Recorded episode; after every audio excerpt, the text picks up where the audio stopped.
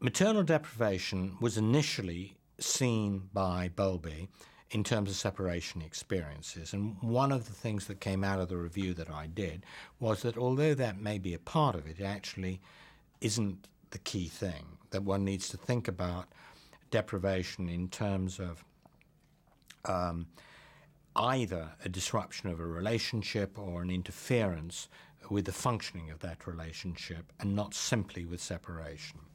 And so, one of the things we did early on was to look at whether the effects on uh, mental, the risk of mental disorder, uh, were the same for parental divorce and uh, parental death.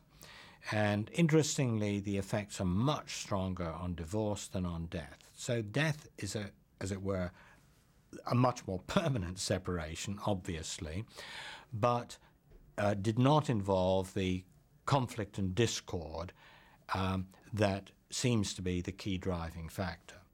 I agreed with Bowlby more than I disagreed, but I did disagree on several key things. The first was the notion that separation was the key thing, and he came actually round my view on that, partly as a result of his own study of children admitted to TB sanatoria and who are separated.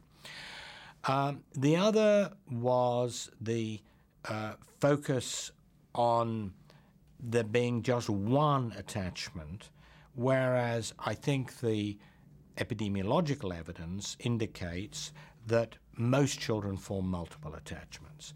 Now, it's not to say that the main attachment isn't particularly important, but it is to say that um, the norm is several and it is probably adaptive to have more than one. Uh, there's a wonderful book looking at this called uh, Kith, Kin, and Hired Hands, which is making the point that throughout history and across all societies, it is very unusual not to have people other than the mother involved in the care of the children. Sometimes done this way and sometimes that way. Um, and that I also differed um, in that it seemed to me psychoanalytic theory was completely hopeless in dealing with this. Bowlby um, initially gave a lot of credit to psychoanalysis, but his theories on attachment uh, were greeted with uh, extreme hostility of a personal kind.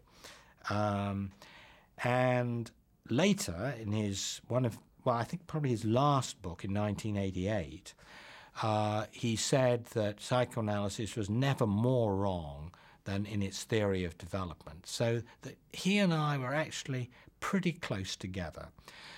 He laid uh, emphasis on the value of psychoanalysis in forcing one to think about feelings, and I'd agree with that.